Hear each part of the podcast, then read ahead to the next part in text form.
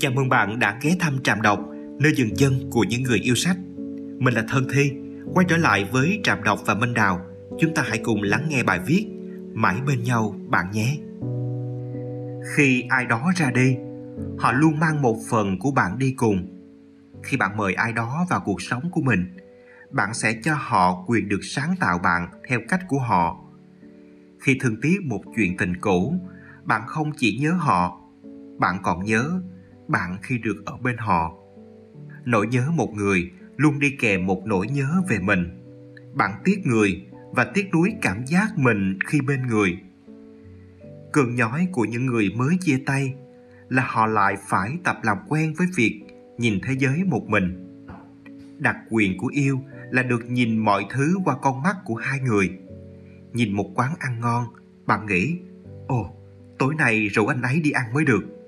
Nhìn thấy một chỗ mới, bạn lại tưởng tượng, ồ, tháng sau mình cũng đi nha.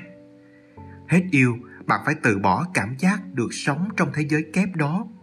Có lẽ đó là lý do mà sau chia tay, bạn thường hay thay đổi bản thân. Đổi kiểu váy, cắt tóc ngắn, đổi một số câu cửa miệng. Do con người cũ không còn lý do tồn tại, vì người kia không ở đó để chứng kiến nó tồn tại. Vì thế mà đánh mất tình yêu hay đi kèm với đánh mất bản thân. Bởi vậy, quên một người không bao giờ là dễ dàng, vì khi từ bỏ người kia, bạn cũng phải từ bỏ một phần của chính mình.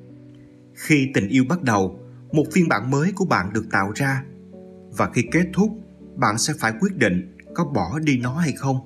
Để giải phóng bạn khỏi người ấy, bạn phải giải phóng bạn khỏi chính mình trước. Không chỉ là có gì ở họ mà bạn không thể quên, mà là có cái gì từng ở trong bạn mà bạn không thể buông.